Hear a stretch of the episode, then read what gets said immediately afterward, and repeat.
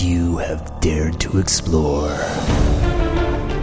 Two men set out on an epic journey to answer life's manliest questions. From the fortress of smoothitude in Lawrence, Kansas, it's the Gentleman Podcast with Glenn Stansberry and Brian McKinney.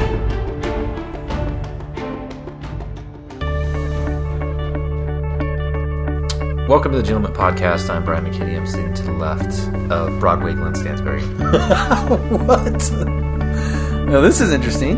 Broadway. Broadway Glenn Stansbury. I like that. Where did That's it. It's got a good thing. I, I you know, I just uh, coming up with, with nicknames for people. Run, run a little low on on uh, I saw a uh, I saw a documentary about Joe Namath the other night, Oh yeah. Broadway Joe, Broadway Joe. and I just you know I, I saw Joe Namath and I thought you know what, you know who this guy I, I can't put my finger on it. Who does this guy Joe Namath remind me of? Who is Yep.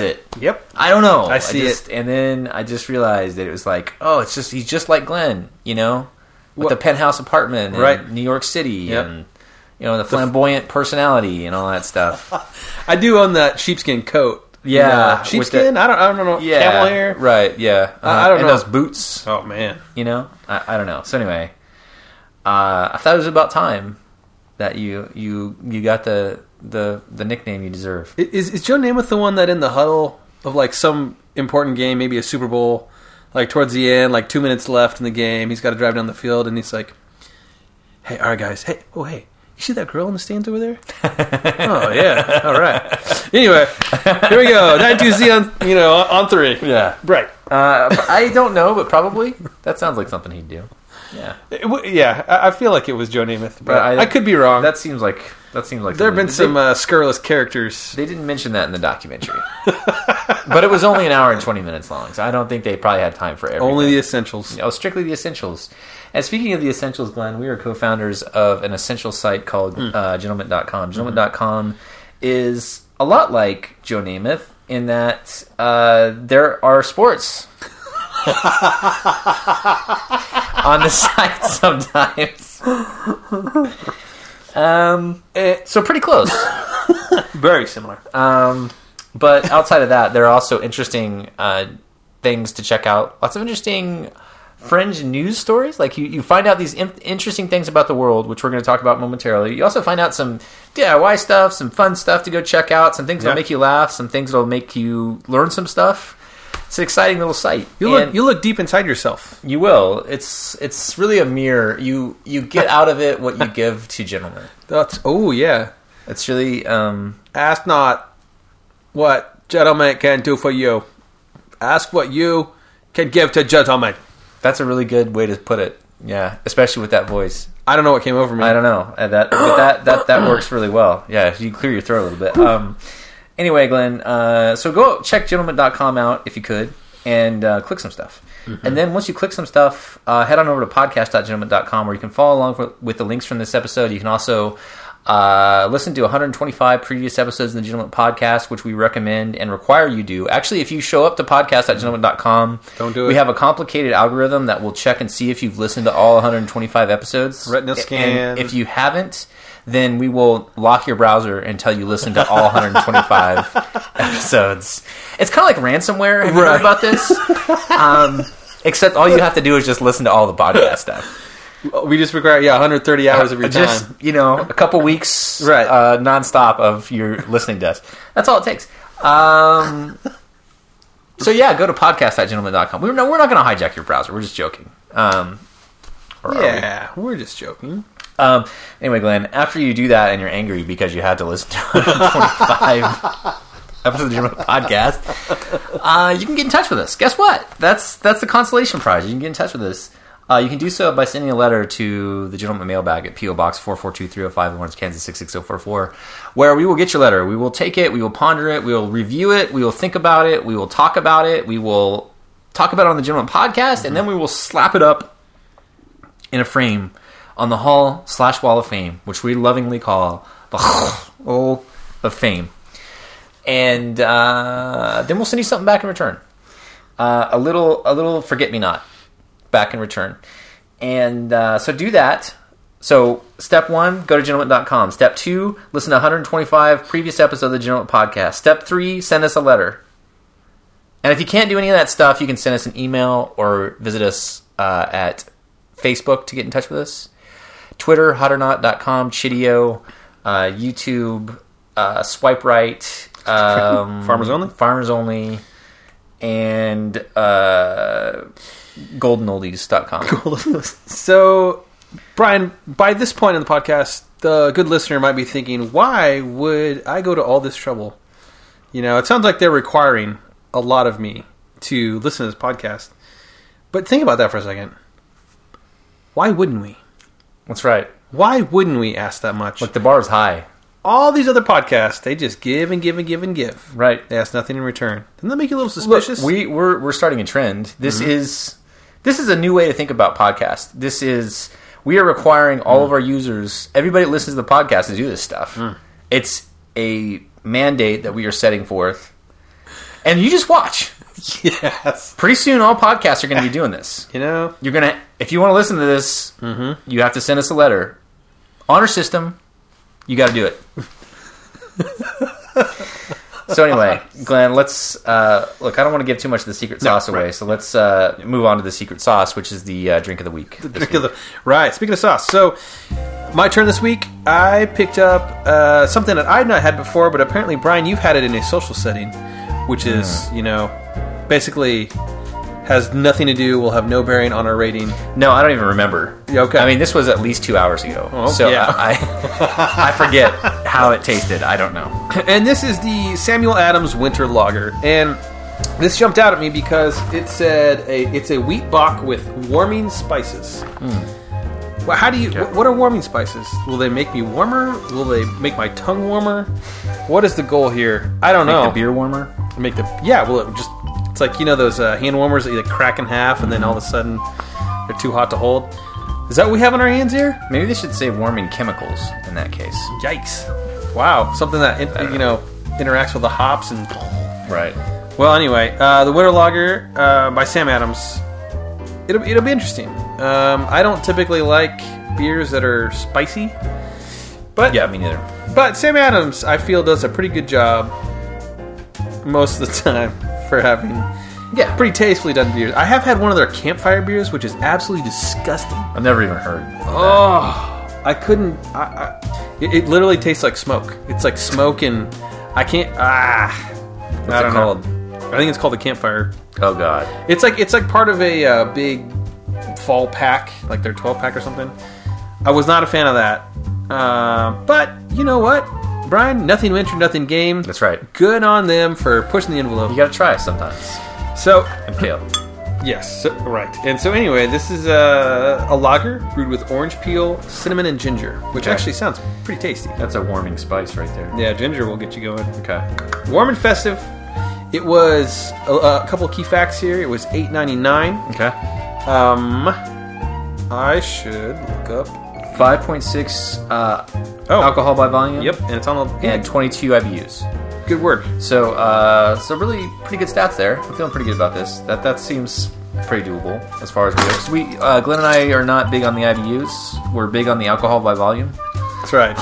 Yes. ABV. ABV. Yeah, you know me. Uh, Uh, yeah. So anyway, Glenn. Well, all right. Let's crack these open and uh, have a taste of festive winter. winter, a winter, a festive winter beer. Thank you, Brian.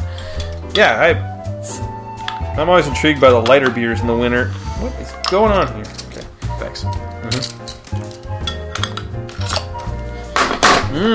Cheers. Cheers, buddy.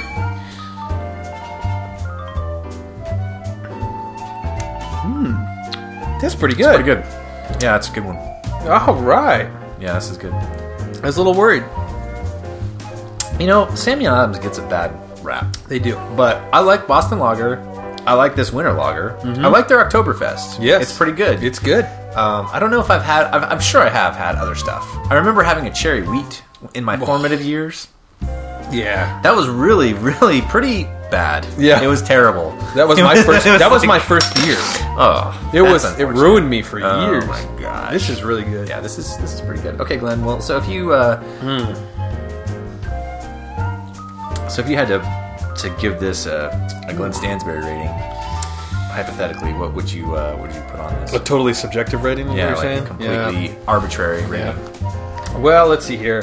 The price is nice. It's just a little bit past our 850. 815 is medium, so we will we'll say just a little bit more expensive, but not not bad at all. 50 cents, I can handle that. Yep. Uh, I like this beer because uh, you could just go one right after the other. Yep. It is a smooth drinking, nice and easy winter lager. Mm-hmm. I'm gonna give it an. Let me think here. I'm gonna give it an 8.3. 8.3. That's pretty pretty good. I was gonna go 8.5 actually. Wow. Yeah. I like this one quite a bit. You know, I think, Mm. like I said, if you peeled the label off this and this was some Yep. other, you know, craft brewery that we'd never heard of, and I was drinking this, I would say, you know, I'd be pretty astounded. You know, and Yeah. Samuel Adams, we know who that is, but they do. This is pretty good work right here. It's like you said, they get a bad rap, and they shouldn't, because they make great beer. They do. Um, and I'm getting I'm getting craft brewery fatigue. So Yeah, well, and ha- they haven't sold to a giant conglomerate, have they? They're still I independent. don't believe so. I think they're still I should fact check that. Don't want any fake news getting spread here, but well. wouldn't be the first time. I guess. The whole podcast is fake news, essentially. Unintentional fake news. right. Yeah, Hmm. I'm surprised Donald Trump hasn't tweeted Right. about us yet. Watch the Gentleman podcast. fake news. Investigate. Okay, Glenn. Uh, well, speaking of investigations, uh, I am going to type some facts into the uh, infallible real news uh, mustache twist scale computer, and this will use its proprietary algorithm and machine learning AI uh, to deduce a empirical, factual, infallible score for the winter lager from Samuel Adams. So we said that the price was eight eight ninety Yes. Yes. Okay. We agreed. We agreed about that. Okay. Uh, then we said that the alcohol by volume was five point six percent, and the uh, IBUs are twenty two, and that this is a lager style brew with orange peel, cinnamon, and ginger. Is that correct? That's correct, Brian. Okay. Uh, well, I've typed that in uh, to the console, and uh, now I can hear the the whirl of the the uh, MPS computer spinning up and printing off stuff. So in a few seconds here, we're going to have uh, an empirical rating for the winter lager from Samuel Adams. That is a fine beer. It is a fine beer. I'm almost done with it. Wow, that was quick. Not Okay. really. I'm gonna go. Uh, let me just get this print off here from the MTS computer. Okay, I got. Uh, let me. All right, step right. Oh, okay, I got the uh, print off uh, right here in front of me uh, for the Winter Lager from Samuel Adams. Um, it's talking about Boston and how Samuel Adams was a maltster, tea, and um, in the harbor. see here. Okay, it's always hard to get to the last page of the report. Um, okay, um, Glenn. So the MTS computer says wisely, justly, Hmm. empirically, says that the winter logger is an eight point four. Oh, that's a On the good. That's a NTS solid scale. rating. It's a good scale. It's a good score. It's a real good score. It's it's up there with some of the higher ones we've done, uh, and I think it's well deserved. So uh, anyway, Glenn, what what do our friends over at uh, beersnob.com? Yeah, yeah. We're Have to using say about it. We're using the term friends loosely here, Brian. Well- and by friends we mean people. I we don't like want to talk bad about people. Right, right, right, right. We want to keep things positive over at Yeah. beersnob.com. well, I'm using air quotes here, our friends Right. at beersnob.com. They uh, they give the the Sam Adams Winter Lager a 3.59 out of 5, which is below It makes it hard for us. which We have is to go below back an right. So it's a 7.2 and- 7.18. Yes. Right. Which is a, a heinous crime. But let me just I- I'm just browsing at these reviews here. Oh, there is by the way, there are almost 6,000 ratings Oh, okay. and 2,000 reviews. And the thing, the thing is, this totally sums up the beersnob.com and their snobbish ways of rating beer. So it's talking about you know it's a good use of caramel malt, not a tremendous amount of lager yeast or anything like that, but it's categorized as a bock, mild on flavor, but perfect in an anonymous, forgettable way. what does that even mean? perfect in an anonymous, forgettable way. Is that perfect? If you can just forget about something, I, I, I just That's uh, that's a typical beer snob rating, That's t- that's taking yourself too seriously. and that's not something that we do on the General No. Podcast. Um, well, speaking what I of was yourself, on. Brian. yeah. Um, Let's move on in an anonymous and forgettable way. Well, you know it's not anonymous and unforgettable is a g- an excellent gentleman member, Do Tattoo, That's true. and I think He's, he's very memorable. he's on a mission, Brian, and some might say that he's on a mission from God That's right. because this week he has made one, not one, but two uh, tacks that have made the Gentleman Podcast this week. Mm-hmm. Impressive. Impressive. Fantastic, fantastic job this week. Yep. Um, and the first one, speaking of uh, a mission here, Mm-hmm. uh, his first tack is titled "Budweiser is bringing beer to Mars." I Now, see. That is a that is a mission that we can get behind. Mm-hmm. Uh, because if at some point I have to live on Mars, Brian, I want to know that there's going to be beer there. Uh, that there's going to be a checklist of things I will that will have to happen before I can make the move. I can Yep. take the plunge Right. and I gotta have beer, right? I, I feel like some sanitation, plumbing, you know, things like that. Look, I can, you know, I can step behind a bush on Mars, Right. what I mean? Right. Right. Right. but Right. I gotta have some beer. Like that. That's you gotta have that's the something. fu- yeah. Gotta have something. plumbing to- optional. Yeah. Gotta have stuff to drink. I mean, water, beer. I got a shovel. Yeah. You know exactly. No problem. Right. Not a problem. What I don't have is is a delicious winter lager. But apparently, uh, Budweiser is uh, they're upholding their commitment to being the first beer on the moon. uh, excuse me, on Mars. Yes. I keep saying on the moon. apparently, we've already made it to the moon. Yeah. Uh, who knew? Um, and uh, according and this month, according to a webs- uh, the website Huffington Post, which is a small little news organization, Mm-hmm. very niche, I believe, um, they're uh, going to do an experiment where they take uh, a bushel. I can't. I, I don't know how much. I think it was like a barley seeds thing. or yeah, they're going to something. take a bunch of barley up in space and have it go to the International Space Station. SpaceX is launching it up. Yeah, s- SpaceX, which is interesting Yeah. Mm-hmm. because uh, f- future tech uh, we'll talk about. But uh, SpaceX is launching up this cargo, and it will dock with the International Space Station, where this barley will um, hang out there for a month, and then they're going to take it back down and run some tests on it. Right. So th- this is the early, early, early planning Right. stages of just trying to figure out what Laying has the to foundation. happen Like, what do we have to do to get this thing to happen? scientifically Yeah. Right. what has to happen to be able to brew beer. This is good though. This is good because you know we, we have to. The, I, I'm glad they're thinking about this. 'cause You have to take these steps. Somebody's got to take these steps to make sure that we can get beer. to Can you imagine? Look, look, let's take a step back, Glenn. Let's say you and I are the first two people to i- make it over to Mars. What if we get over there and we're thinking, oh yeah, it's fine. We got all this beer. It's all good, you know. And then Yeah. we get over there and we find out space has ruined the beer. It's become space, you know, space gum Urine. Yeah, space. it's it's uh yeah, it's it's it's it's been ruined by the trip. We're on Mars. We don't have any way of making beer. We we're totally out of luck, and it's going to be light years before we can even get any more beer. This this could this could be this, this could cause. I mean, have you ever seen Alien? yeah, Like, I mean, Yeah. this could cause yeah, some it's a problem.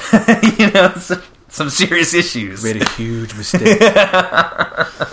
uh, Yeah, Yeah. So I'm glad. Um, I'm glad they're. I'm glad they're thinking about this. This is this is an important work. it it is honestly, this is really interesting, and this is actually being actually being brought up on SpaceX. It's not cheap to send something Yes. up into space. This is like an actual. Like they haven't even figured out about probably medicine on Mars, Right, right. You know, but that, but, but, They but, haven't but- figured out antibiotics Barley. on Mars, Yeah, right? But, yeah. will penicillin work? Yeah. in another planet. Let's do the beer thing instead. I think. um, yeah, it, no, it's it's interesting. I think it's cool. It's funny because it's it's kind of a uh, it seems like a PR thing almost a little bit, but it's also somewhat legitimate because they've got a whole plan worked out.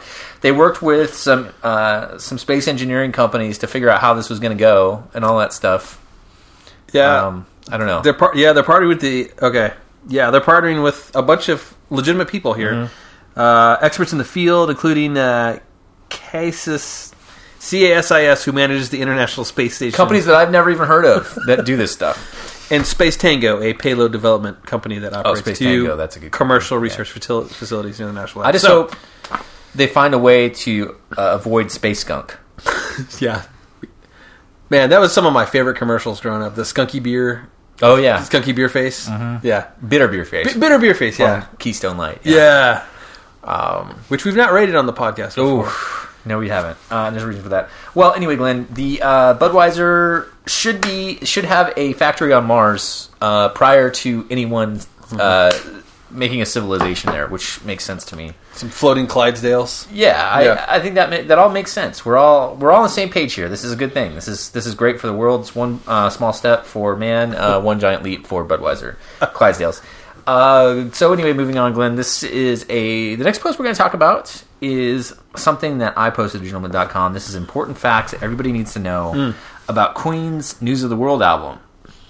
Look, there are some things that people don't know about this album, uh, and I really like how Queen like the first time I heard about Queen was when Wayne's World came out and Bohemian Rhapsody came out. Really? didn't know anything about Queen, and then instantly they're everybody's darlings.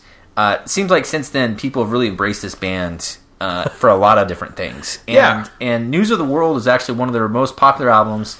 It came out a couple years off out of um, or after A Night of the Opera came out, so they were kind of struggling to try to, you know, have that next big hit, uh, Yeah. and they and they knocked one out of the park. And this is a few facts about it that a lot of people didn't know.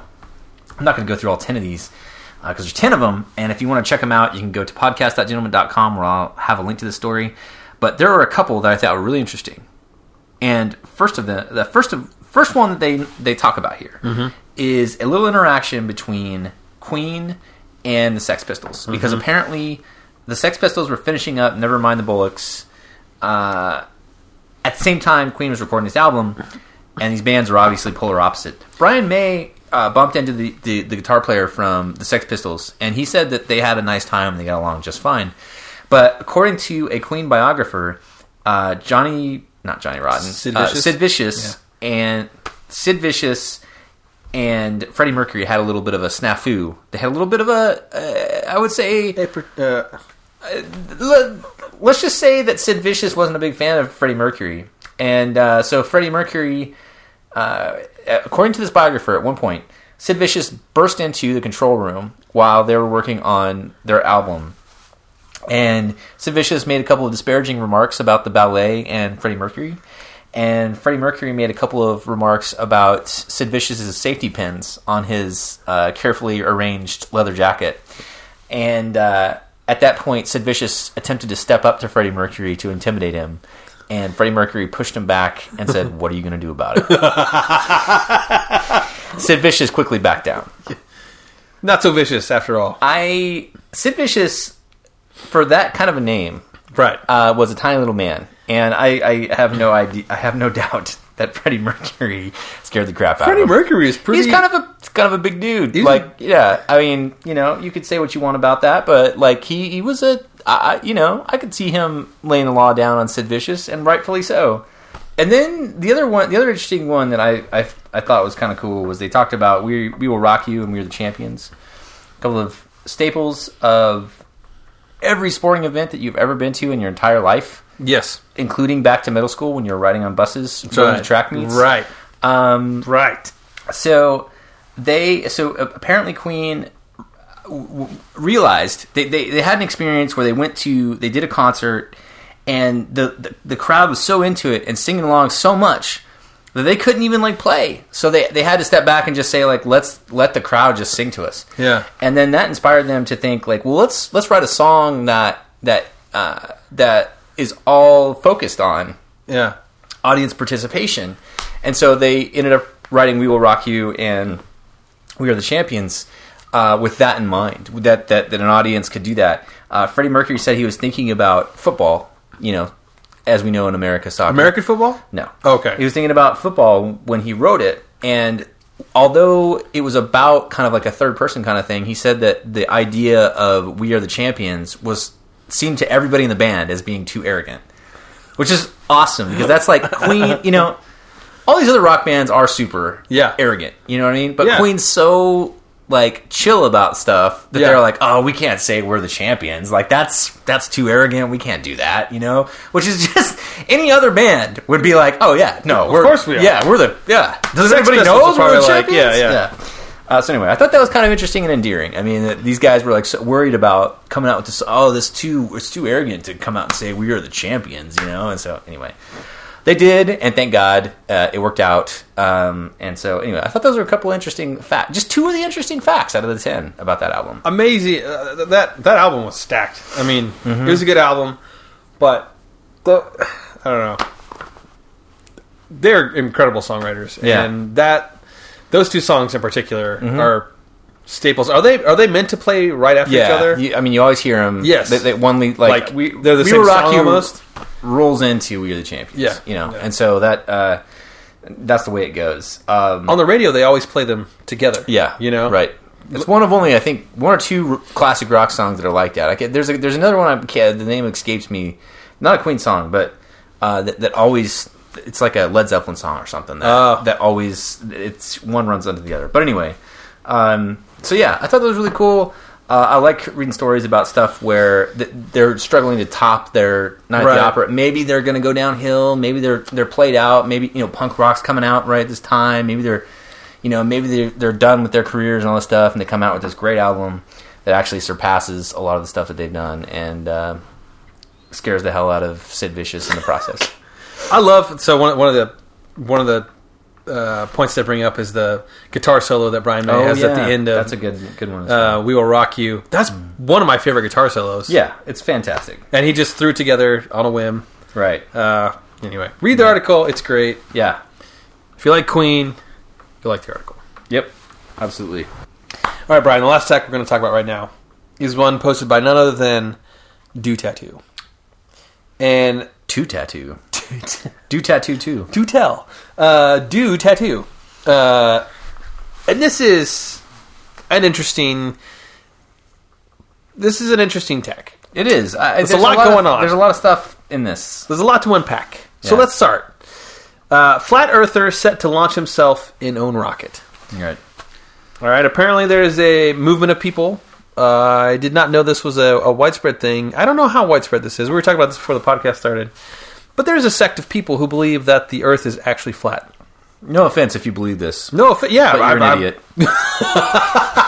You, you you have to you have to look past a lot of science. Um, in general, you know, Yep. it's like saying there's no gravity, which apparently there are some people who believe that there aren't gravity Right.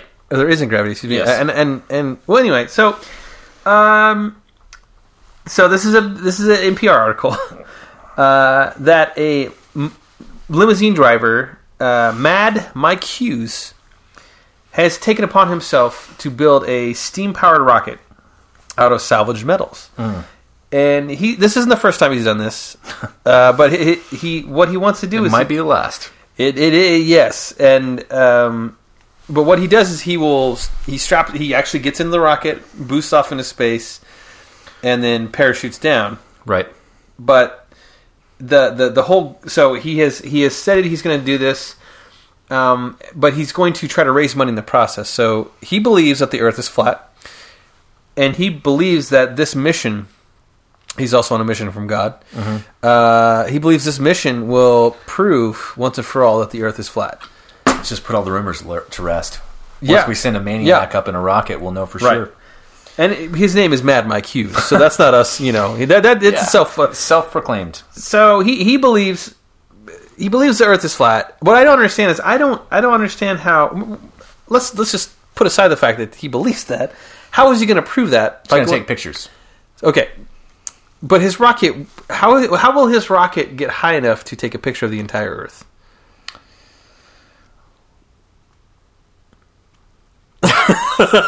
I Maybe he will. I don't know. I, I think I think he said this was uh, he he uh, he wanted to send himself 1,800 feet in the air, Yeah. and I guess he thinks that will prove 1,800 feet. I don't know how many that that's that's uh, that's a lot of I don't know. That's that's that's pretty high. So maybe Yeah. if he doesn't see any uh, bending in the earth, then he'll know for sure that it's flat. That's like you know, I think a better tact for him would actually be to send himself about 300 feet in the air and then take pictures and be like, "Shh, see, it's flat Told you. because I took pictures. I was up in my treehouse. Yep. And I took these pictures. You know, when I'm flying in planes, uh, and I'm looking down at the Earth. It looks pretty flat from there in the plains. Yeah, I mean, and they're thirty thousand feet up in the 30,000 well, I guess feet. above the clouds, you can't really see. Right, but when it's clear, Right? You know, uh, it does look flat. It does look pretty flat. But Brian, You know what? Maybe the Earth is flat. Brian, you might be onto something here. uh, can you see the entire horizon when you're when you're up that high? Mm. No, I can't. I really can't. Unless I go into the pilot's booth, I couldn't See, this that. is the problem that plagued many people from you know the 11th century. right. Yeah. Um, he does. This guy does have a conspiracy theory that the pe- the astronauts were actually Freemasons. yep, yep, yep. and so Yep. um, they're biased because you know Freemasons they Yeah, they yeah. try to control everything. you know yeah absolutely I, I- I saw uh, a couple uh, Nicolas Cage, fine Nicolas Cage movies, National Treasure, uh, Documentaries. National- not- yeah, they're documentaries, really. I think they were directed by Michael Moore. Yeah. um, Right. And bowling for national treasure. Yep, I saw that one too. Yeah, yeah, that was a great one. yeah. Uh, really well done. So I actually, so National, maybe I think we've talked about this before. National Treasure is actually one of my guilty pleasures. I love that movie, and I there's no reason I should love. I think I love it because it's so awful. It's just Nicolas Cage running around. I have never seen national. Really? Treasure. You gotta watch it. You Oh have to my do it. it's so bad. do it, Brian. Ah. Okay. Well, anyway, The point is, Mad, Mad Mike. Mike is Mad, going to prove. He's strapping himself. now- Now, if you read the article, it details how he's done this once before, and he used he used two. So two uh, tattered 20 year old parachutes to try to save his life, and Eh. he damn near didn't. Yeah, he almost died. Um, and if it as soon as it, there's a video embedded in this article, and Yeah. as soon as the parachutes fly fly out, you know something's wrong because they look like Swiss cheese. And I know parachutes are supposed to allow some air to go through. Um, This guy is a, way too cavalier about getting. I hope somebody's talk. I seriously do. I hope somebody's talking to him about I, when you see his parachute. I mean, he's he. One of them didn't open, and the second one barely is operable based Right. on the way it looks. So I seriously hope somebody is talking to this guy because this is like seriously, this is like suicide. he man. could he could die. It's Yeah. like Evil Knievel with a rocket. or worse, yeah, basically. Or Evel Knievel At without least knowing how to do a stunt. Yeah, at least Evil Knievel was only going 30 feet in the air as opposed to 1,800 feet. So I seriously hope somebody's having a discussion with this dude about it. But he he failed to raise money just on his own with his own Kickstarter. He only Right. made a few hundred bucks, and then he talked to the flat Earth community, Mm-hmm. and he's like, "Look, I'm going to do this rocket thing. I'm going to help you out." and he raised eight thousand dollars to do it. The other thing that's interesting about this guy is that he says he doesn't believe in science. He says there's no science, or there's no difference between science and science fiction.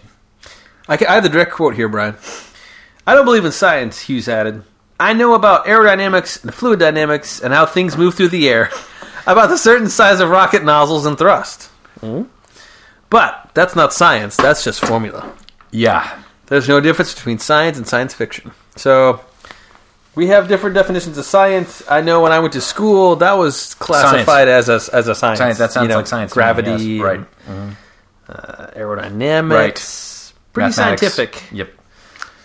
Yes. W- Well, anyway, I hope Mad Max uh, works out uh, just fine for himself and uh, goes beyond Thunderdome with his, with his invention. I hope he lives. I hope the guy lives. It's scary. The guy's going up Yeah, this don't rocket. die, I- Mike. Mad he's- Mike. Yeah, he's Mad Mike Hughes. I was joking about the Mad Max thing, but look, I, I hope the guy lives. I really do. I, I feel I feel like he, he Oof. might not. I don't. I don't have a lot of faith that he will. No. Uh, oh, also, the, the- one of the funny things was he called uh, uh, Elon Musk the, the world's biggest fraud or something Right. like that.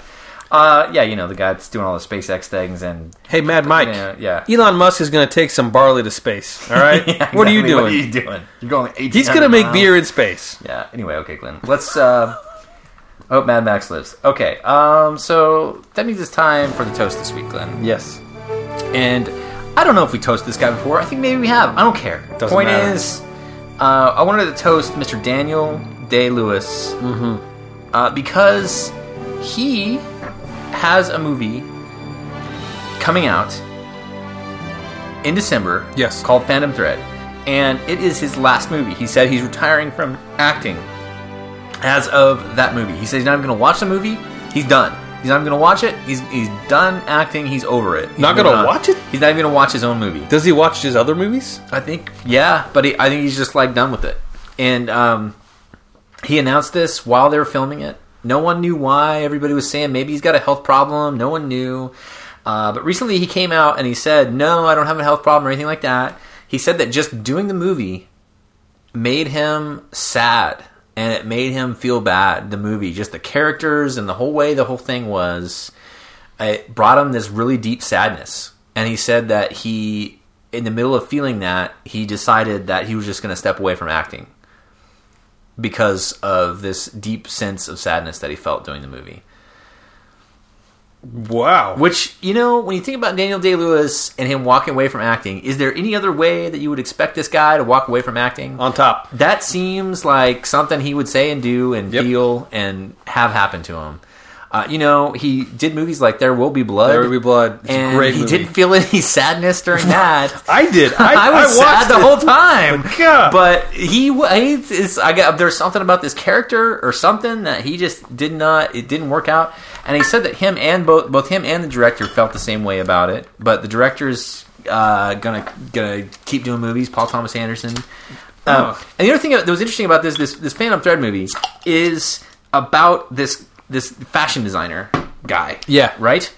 Well, Daniel Day Lewis, of course, learned how to sew and made an entire dress, like gown, for his wife to just before he did the movie to learn how to be the guy, you know, How to be the actual. how to be how to because he's a he's a Tailor, method actor. yeah. So he learned how to to design and make fashion dresses for this movie.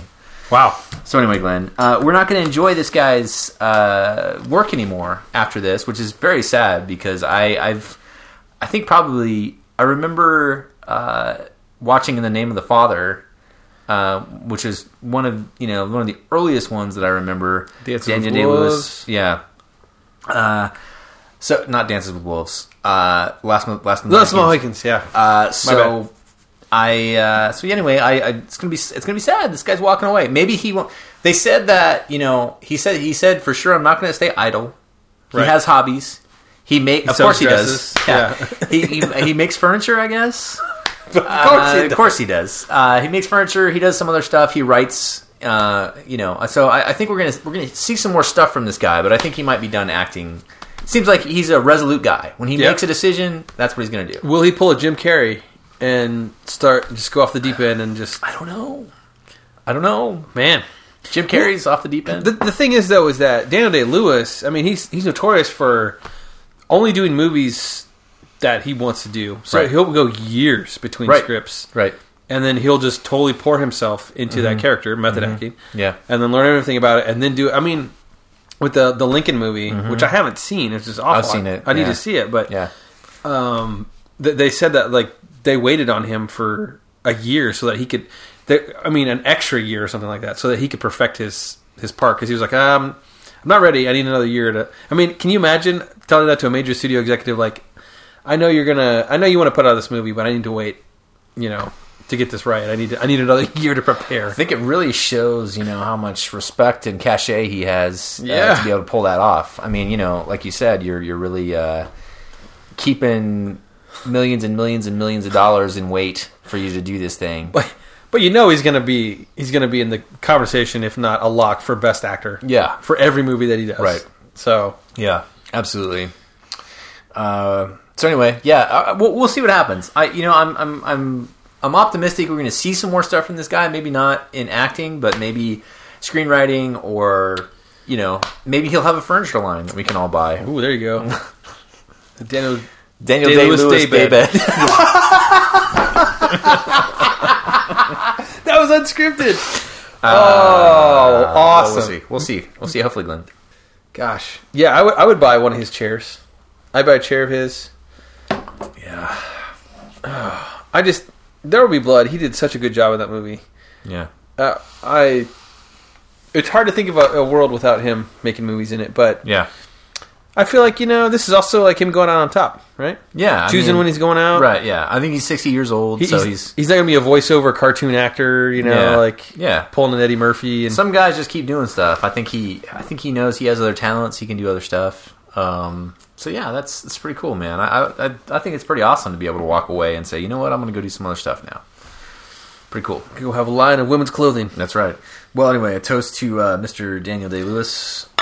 Cheers, my We friend. shall see you down the road. Mm-hmm.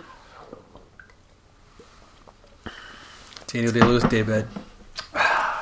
It's a we should we should contact him if he hasn't if he's not listening right now. Right. I mean, let's let's be honest. He's here. probably on his expansive, you know, England estate listening to the Gentleman podcast as we speak. he actually probably did listen to all 125 episodes. I would expect him to. He's a method podcast listener. Look, I need to contact him about playing me A biopic. his last his last role. I, Can't need you, I need you to come out of one retirement. more roll. Come on, Get the man. jersey out of the rafter. we got, God, one more game. I really want you to sink your teeth into this. He's living with me for two years trying to pick up on. No, no, no, no, no, no. When you say welcome to the General Right. Podcast, is that a Welcome, not Yeah. welcome. Right. Welcome. right? All right, Glenn. Well, anyway, Daniel Day Lewis. Come on. I come over and he's like sweating away on the computer. react. Uh, anyway, okay, Glenn. Well, uh, that means it's time for the little thing that we call the Hot Button topic. And uh, this week, Glenn, uh, uh, there there is okay. So this is a fun week. I find this this is this is a very fun week of the college football season. This is the coaching carousel week where uh, all these teams fire their coaches or they've Right. already fired them, and then they all start trying to hire coaches. And Right. there's all this weird clandestine stuff going on. Right. And, you know, Assistant coaches who's talking to and- who, right. and where is going where, and all this stuff. Well, the w- possibly the weirdest week in coaching carousel history happened this week, where Right. uh, John Curry, the athletic director at the University of Tennessee, um, he they they parted ways with the coach uh, Butch Jones midway through the season after some disappointing results, and all signs pointed to John Curry uh, naming the the next head coach at Tennessee on Sunday night. Uh, they had their man. They signed a little, you know, agreement and all that stuff, and then news. So they actually, sorry, they did actually sign an agreement. They didn't sign a contract. They signed an agreement of terms, basically. Good faith like, kinda- they- Yeah, exactly. And um, so then the University of Tennessee sends a plane over to Ohio, where he's an assistant at Ohio State. And while this is happening, while they're getting the plane to get the guy to bring him to Tennessee, news leaks out that this guy, Greg Schiano, uh, former Rutgers head coach, current uh, assistant coach at Ohio State, while news gets out that this guy's going to be hired, the entire Tennessee fan base loses their freaking minds. uh, they go nuts and they start protesting. All this stuff happens. State legislatures are coming out saying like, "Don't do this. This is terrible." And ostensibly, it's it's because he was somewhat involved, uh, supposedly, anecdotally, in the scandal that the horrible scandal that happened at Penn State, Right. uh, with Jerry Sandus- Sandusky. Um, but uh, really, what it comes down to is the people of Tennessee, the good people of Tennessee, don't think that Greg Schiano is a good enough coach to coach their football team, Right. and that's really what the that's. I mean, it's all behind this guise of this the scandal that happened. They're at Penn using the State, scandal. but it really comes down to the fact that they were unhappy with the hire. And so Right. they wanted an excuse to not hire this guy. It's a little easier to say uh, this guy was involved with a major awful Scandal. scandal versus well, he's a a, a mediocre he's coach. a six or six or seven win coach. You Right, know, right. like uh, you know that's which, so, for the record, uh, us KU fans would take in a hot minute, uh, six or seven win. Just So- saying, just yeah. saying, Greg. so anyway. Um, now uh, they're scrambling to find a head coach. They they reverse course. They're not going to hire anybody. Uh, they're not going to hire Greg Shannon. They Right. reverse course, and now they're scrambling to find somebody, anybody. I mean, anybody with the pulse to take over that po- program. Now they, they have just imploded their entire football program. Well, aren't they in the running for? Are they still in the running for um, the Oho- Oklahoma State coach No, Gundy? Gundy said no. huh? Mike Gundy. so timeline of events, right? Uh, Greg Schiano blows up. He Right. says he's going to sue Tennessee. I think. I think he's going to sue him because they have it. They They, have have, a- like they a have a co- twenty-seven million dollar agreement or something that they just said we're not going to do this They anymore. just ripped it up. So Shauna's going to sue the heck out of him. Uh, in the meantime, they've got to find another coach. So they, they start talking to some other people. Well, the first name on the list is Mike Gundy at Oklahoma State. Mm-hmm. He says, Yeah, I'm kind of interested. And no, I'm not interested. Just And- kidding. So then they're like, Okay, well, we're going to go with this guy at Purdue, the head coach at Purdue. Not interested. Uh, current thought is that he's they're talking to Dave Doran, former KU guy oh, he, uh, at, who's at NC State, there's no way Dave Dorn. All these people, there's no way these coaches are going to go to Tennessee. They are going to have to settle for the worst. The, the, uh, l- let me just tell you one thing about this. one of the guys on the list Yes. that they have talked to yep. is named Kevin Steele. Kevin Steele was at Baylor before Art Briles. He was horrifically bad at Baylor. He's now the defensive coordinator at Auburn, but he was horrible as a head coach. And I think I seriously think my money is is on them hiring this guy, Kevin Steele. Too. Why don't they just go after an assistant coach? Well, it's interesting because Or a coordinator. because this guy T Martin was a uh, Tennessee quarterback back in the '90s, and now he's the offensive coordinator at USC. And everybody's like, go after that. Yeah. John Curry always hires somebody that's been a head coach before. That's the first criteria he looks for: is somebody that's been a head coach, not somebody that's like never been a head coach. He doesn't do it.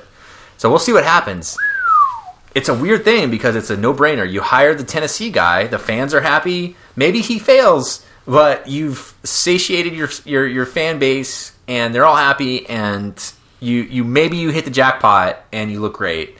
Maybe you don't, but no one's upset because you tried, you know. But uh, I know I know about John Curry because John Curry used to be the athletic director at Kansas State University A my, year ago. My alma mater. He just left K State to go to Tennessee.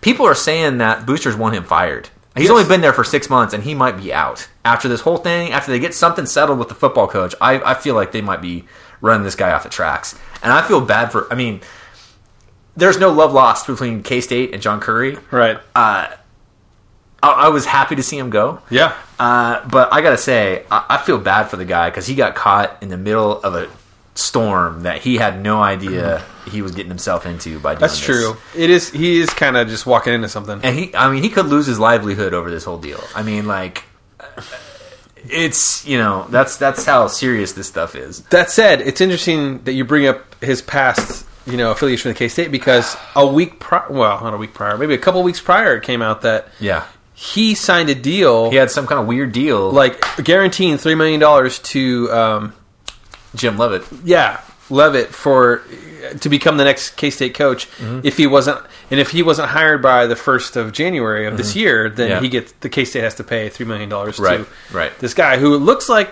right. They're not gonna.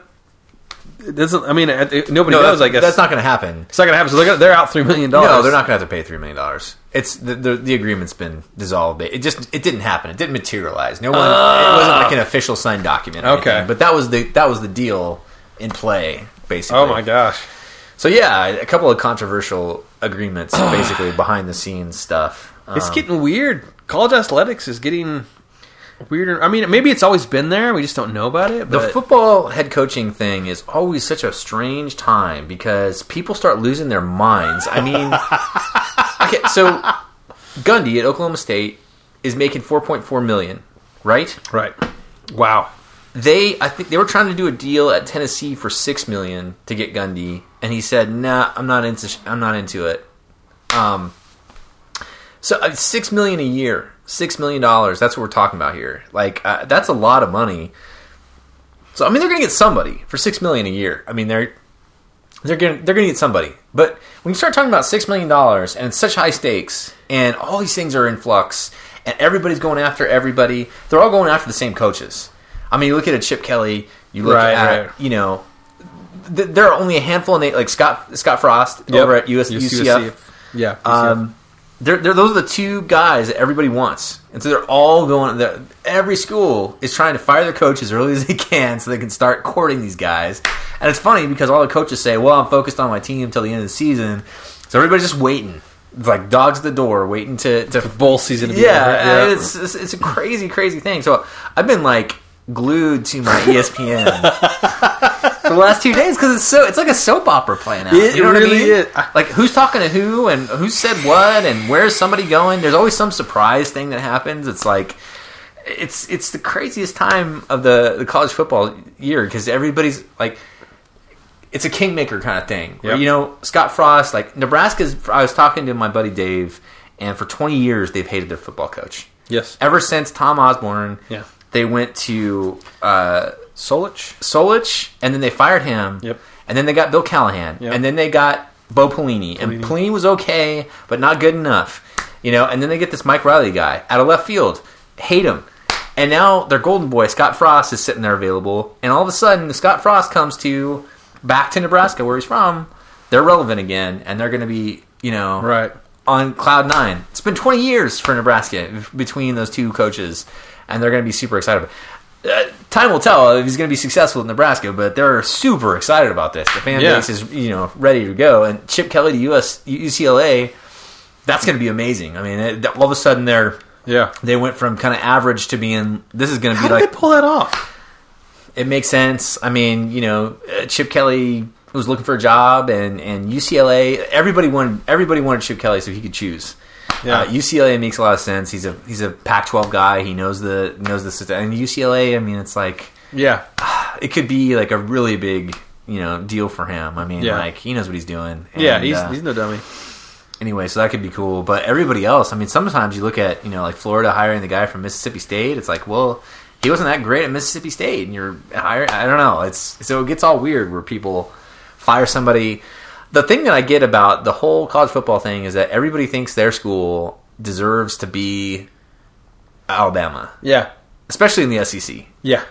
Every team thinks their school should be Alabama Yeah. and unfortunately they're not. I mean, Tennessee is like the most.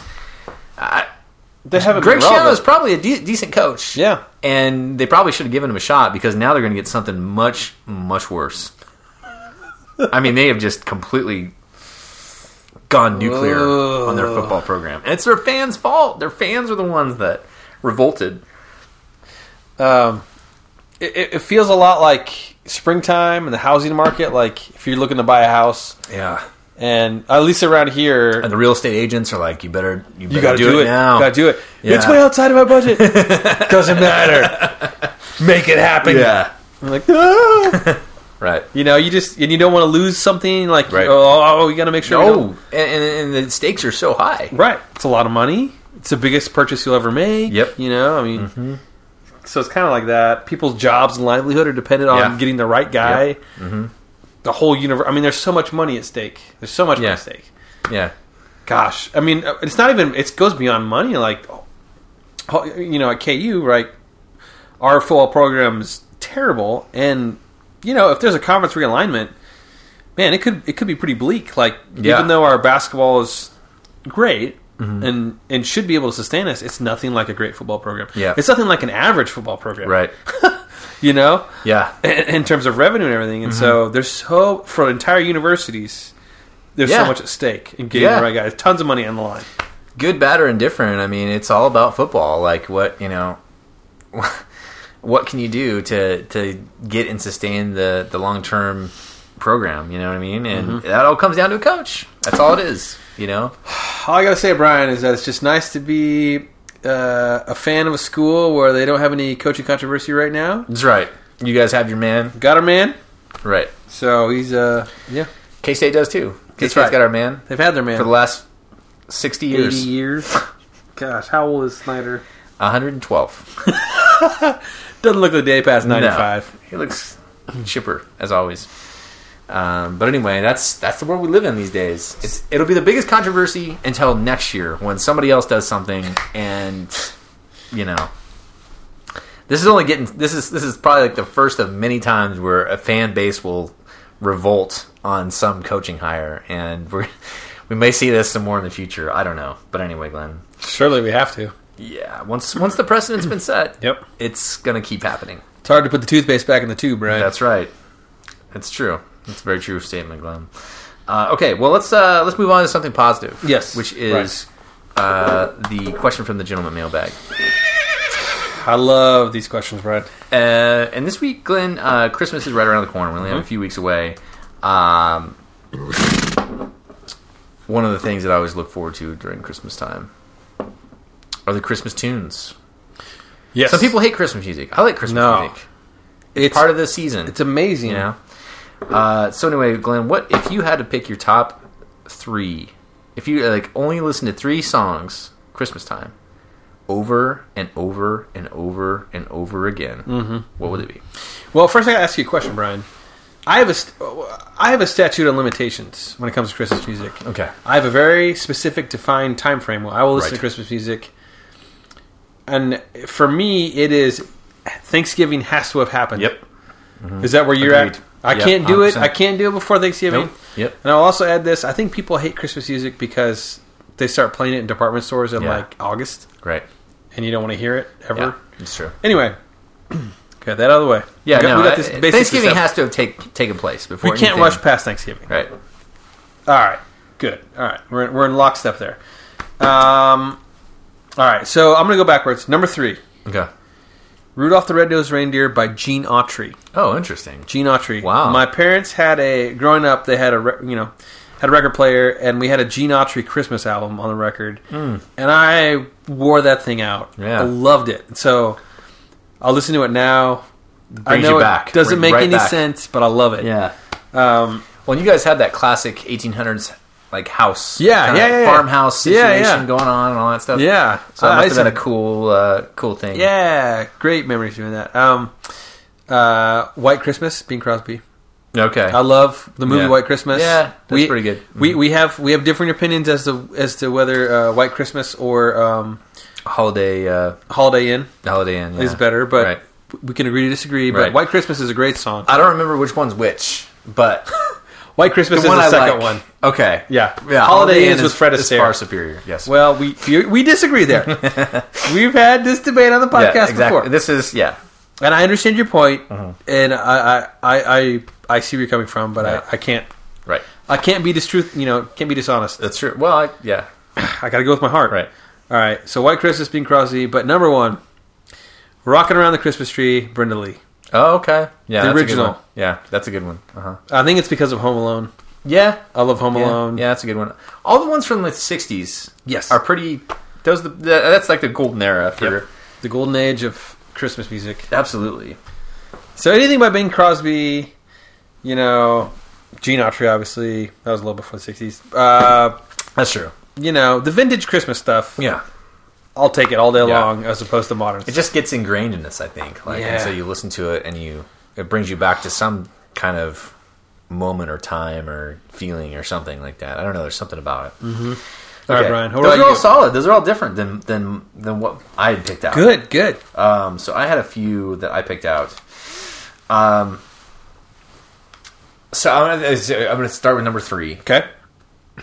uh, and this I don't know why this this is kind of an annoying song, but it's a very specific like either the Tony Bennett version of the or the John Coltrane version of Favorite Things. Oh, good. So Favorite Things in and of itself is an annoying Mm-hmm. Interesting. song, but when you listen to the Tony Bennett song, Tony Bennett one, Yeah. a kind of jazzy version of it is like there's something about it that's very cool. I don't know what it is. Well, I like the Coltrane version too. Yeah, um, But but is it a Christmas song?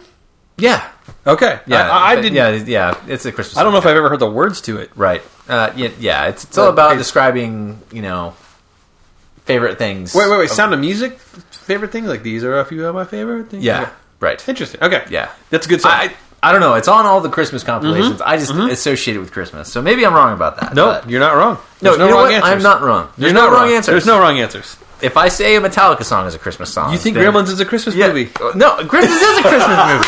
Okay, God, I am not- Yeah, it's a Christmas movie. Uh, anyway, okay, Glenn. All right, so um, Metallica. I would say uh, then second of all, Christmas, baby, please come home, Ooh.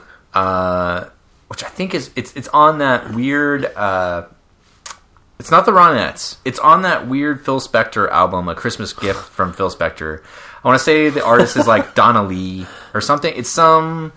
I don't know. I think this might be one of the only successful songs that she ever released, but Baby, please come home. Yeah. I mean, come on. Great song. When you listen to that vocal performance and everything like that, I mean, it's you can hear the emotion in it. You know, She wants him to come home. it's fantastic. Hard to argue with. I love it. Um, so that that's one of my. Fa- I, I, you know, the whole Phil Spector thing is really weird now, but that album is awesome. That the Ronettes and all the like all the whole thing that that it that it's that 60s sound Yeah. in that album is Oh, yeah. is awesome. Anyway, okay, so there's that, and then uh, this is so Sinatra. Mm-hmm. Have yourself a merry little Christmas. Ah, yes. Number Yes. one. Absolutely. Great tune. Uh, there's just you can't. If I was going to listen to one Christmas song, it would just it would be that. So it's somewhat melancholy, Yeah. you know. The intro. Yeah, I love the intro to that song. somewhat melancholy, a little sad, a little Yeah. bit remor. You know, uh, looking back on the year. Yeah, I mean, you're you're looking back over a year of time, and Mm-hmm. then and and you're also happy a little bit. You know, it's, it's, that- all that emotion wrapped up into that song is is excellent. Ah, great choices. yeah. So anyway, Uh, I, I had you pegged for uh, Last Christmas Guy by Wham. No, No? I, No? I, I Okay. do listen to that one sometimes. I'm, you know, I would have I- as a as a secondary thing, I would have said the uh, uh, Vinceraldi uh, Oh, Christmas, yes. The whole album. the the whole album. I mean, that's Yeah. something I always have on repeat. Uh, Yep. That I, you know, always listen to. Yep. Uh, I, I don't think Christmas would be the same without listening to that while Nope. I'm decorating and all that stuff. I think for me, Sufjan Stevens has an album. Actually, Oh, it's yeah. like three CDs. Yeah, it's through like Christmas. Yeah, just it's everything. massive, Yeah. but it's you just hit play and it's just Yeah. a great like cloudy gray Yeah. day. Oh man, that that that is Christmas to me. But Christmas music is great. I, I- it gets a bad rap. I think people think it's boring or I I don't know. I don't know why people don't like. it. I think they Season- haven't been ver- they haven't been versed in good Christmas music. season wouldn't be the same. Like decorating wouldn't be the same Nope. without like if we were trying to decorate and Laura was like, uh, "I hate Christmas music." This isn't Metallica. I'd be like, Well, there's the door. "Yeah, I mean, that just it wouldn't happen. There's just no way. We wouldn't have gotten to that point. It wouldn't have happened." Oh yeah, you would have figured that out early on. I feel like. anybody, that- Yeah. uh, you know, first date. what do you think about Christmas music? I hate it. Hey, what do you think about Vince Guaraldi? All right, well, check please. waiter, garçon. Yeah. So uh, anyway, but thankfully uh, that's not the case. Uh, anyway, Glenn. Speaking of being thankful, Hmm. uh, we only have a couple more episodes left before uh, Christmas time. Uh, we, we got back on the schedule now that we've We been are. back for Thanksgiving. Yes. So uh, in a couple weeks, where this is a podcast episode 126, we're going to do 127, and maybe I think there's 127, 128 before Christmas. Maybe. Yes. Uh, we got a couple left, uh, so we'll have a couple more time to talk about Christmas time stuff, and we'll talk about more of that in the future. I'm looking forward to it. I am looking forward to it too, um, and I am really appreciative of everybody out there that listened to the podcast episode number 126, which we just finished up, and uh, we will look forward to seeing you guys for episode one- 127 in a couple weeks. Uh, I'm Brian McKinney. I'm Glenn Sansbury. Thanks for listening, everybody. Uh, we'll talk to you next time. Good night. Adios. Should have given a shout out to Danny Day Lewis. you know he's listening. DDY. DDL. DDL. DDL. Love you.